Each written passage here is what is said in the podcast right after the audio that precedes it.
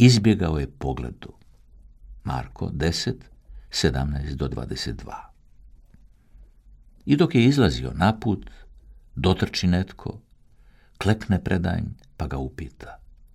Učitelju dobri, što mi je činiti da baštinim život vječni? Isus mu reče, što me zoveš dobrim? Nitko nije dobar, doli Bog jedini. Zapovjedi znadeš, ne ubi, ne čini preljuba, ne ukradi, ne svjedoči lažno, ne otmi, poštuj oca svoga i majku.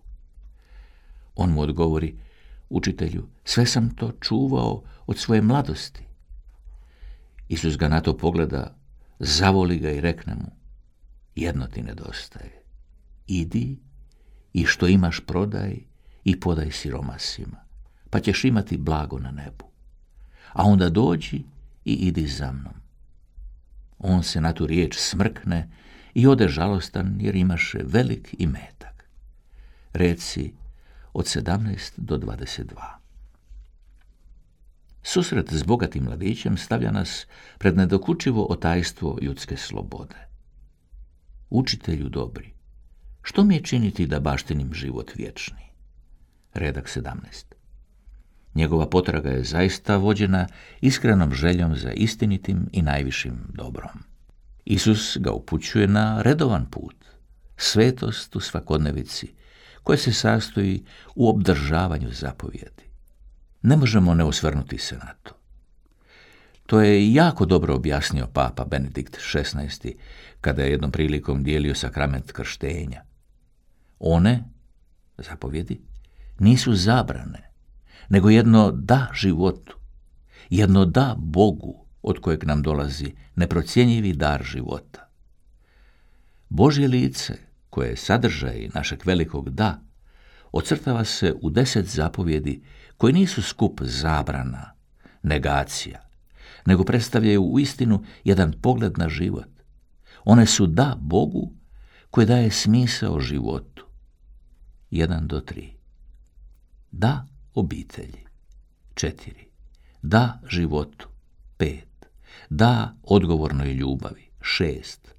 Da solidarnosti, društvenoj odgovornosti, pravednosti. 7. Da istini. 8. Da poštivanju drugoga i onome što mu pripada. 9. 10.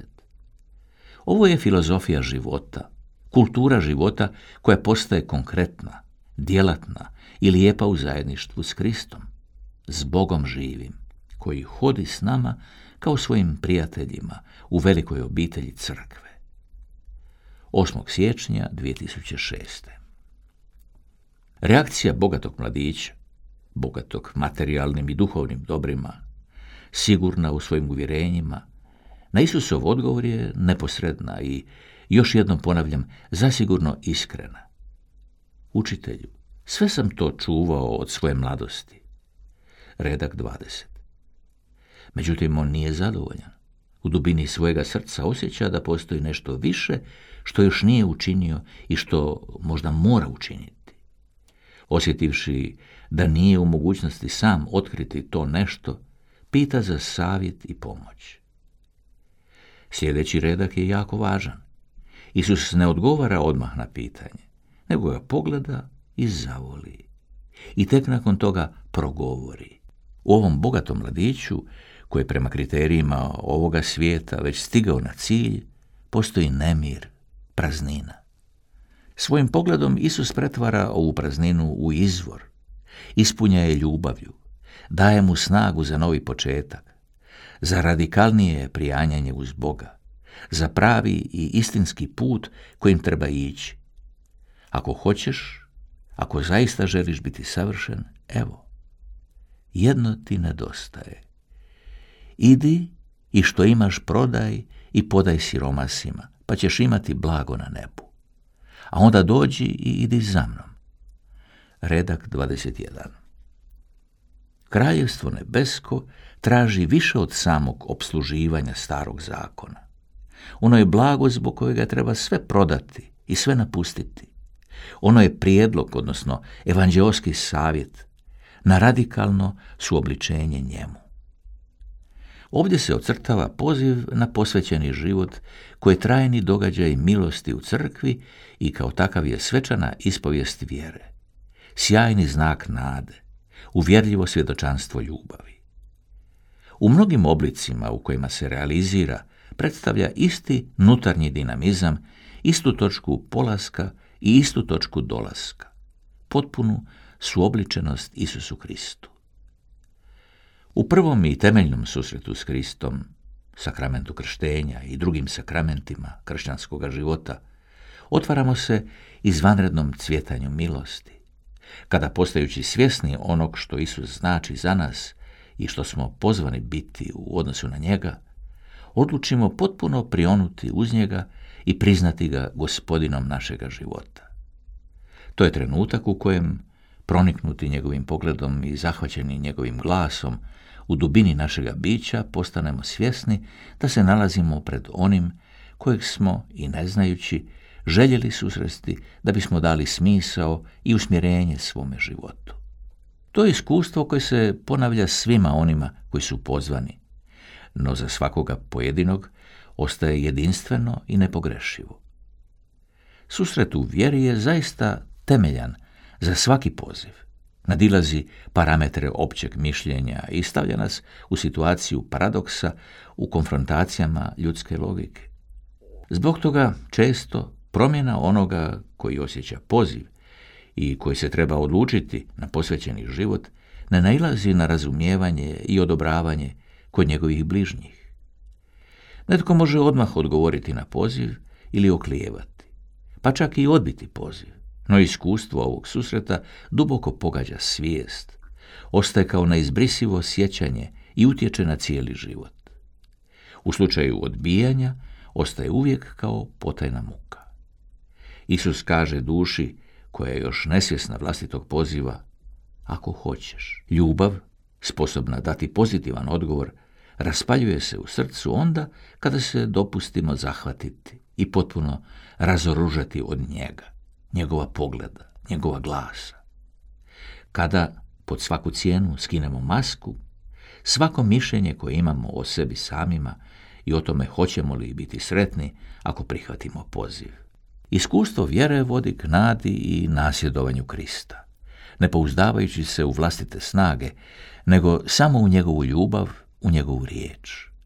Usporedi Luka 5, 4 do 11. Bogati mladić gubi hrabrost pouzdanja, hrabrost napuštanja svojih ljudskih sigurnosti. Bijaše veoma bogat, da bi slijedio Krista, kako su to učinili i drugi bogati, kao Levi i Zakeji. Usporedi Marko 2, 13 do 17, Luka 19, 1 do 10.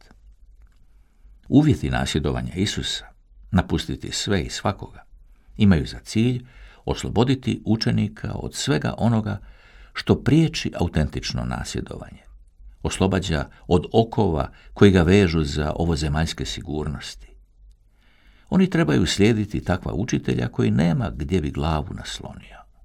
Matej 8.20 Samo onaj koji je siromašan može imati pristup kršćanskoj nadi, koja stremi prema vječnim dobrima. No radikalnost takva stanja ovisi, više nego od odricanja od ljudskih i materijalnih dobara, o odricanju od vlastite samodostatnosti. Isus u kojem je čovjek potpuno podređen Ocu nebeskome, u svemu se podlaže njegovoj volji i sve svoje pouzdanje stavlja u Oca. To je pouzdanje koje postiže svoj vrhunac u potpunom razgoličenju na križu. Evanđelski savjeti, zavjetovani, postaju za posvećene osobe vrlo efikasan način davanja razloga nade koje je u njima. Usporedi prva Petrova 3.15 odnosno da neporočnim načinom života posvjedoče živoga Krista u srcu vjernika.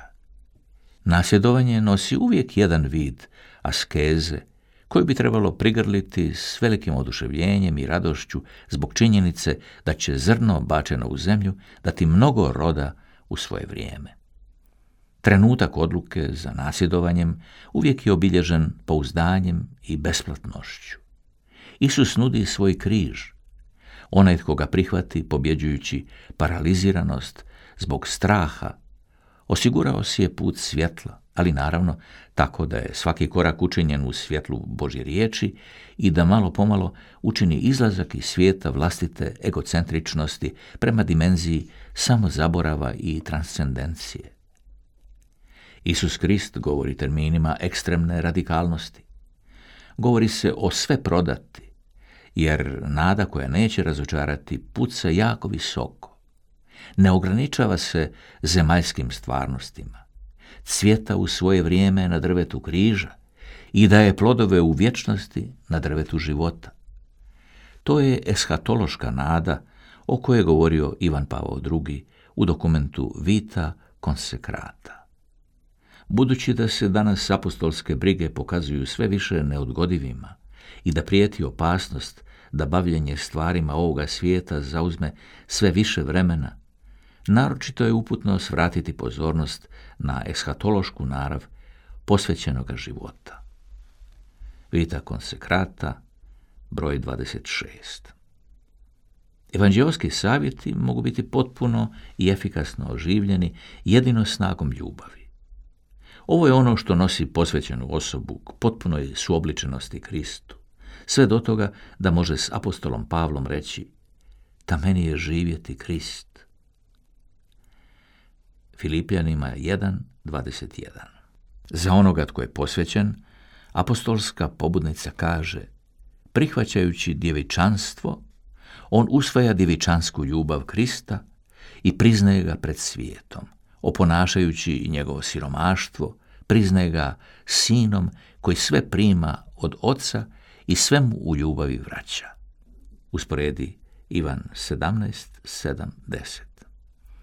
Prijanjajući žrtvovanjem vlastite slobode u stajnu njegove sinovljeve poslušnosti, priznaje ga bezgranično ljubljenim i ljubećim. Onim tko se zadovoljava samo voljom oca, usporedi Ivan 4, 34 s kojim je savršeno sjedinjen i o kojemu u svemu ovisi. Vita konsekrata broj 16. Nisu svi kršćani pozvani istrošiti svoj život u ovoj velikoj ljubavi koja je nagnala Krista da umre na križu, nego posvećene osobe. Primivši ovaj poziv jednog između mnogih, imaju tu veću odgovornost naspram drugih.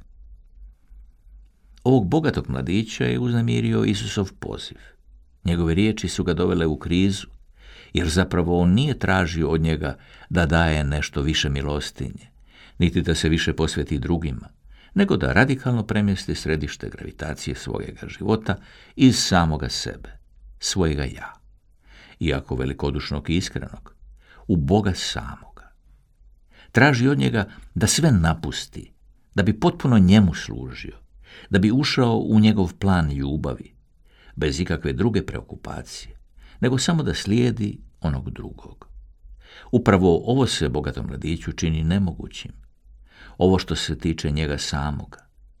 On ne zna izići iz samoga sebe, ne zna izići iz svoje zemlje, svoje kuće, svoje rodbine. I povrh svega ne zna prekinuti ove konopce koji mu zarobljuju srce. On se na tu riječ smrkne i ode žalostan, jer imaše veliki metak. Redak 22 Žalost je uvijek znak odbijanja ljubavi. Kako će ovaj čovjek ikad više moći uživati u svojim dobrima? Oni već stoje pred njim kao kamen spoticanja. U njemu se sada događa konflikt između posjedovati i izgubiti, između biti i imati.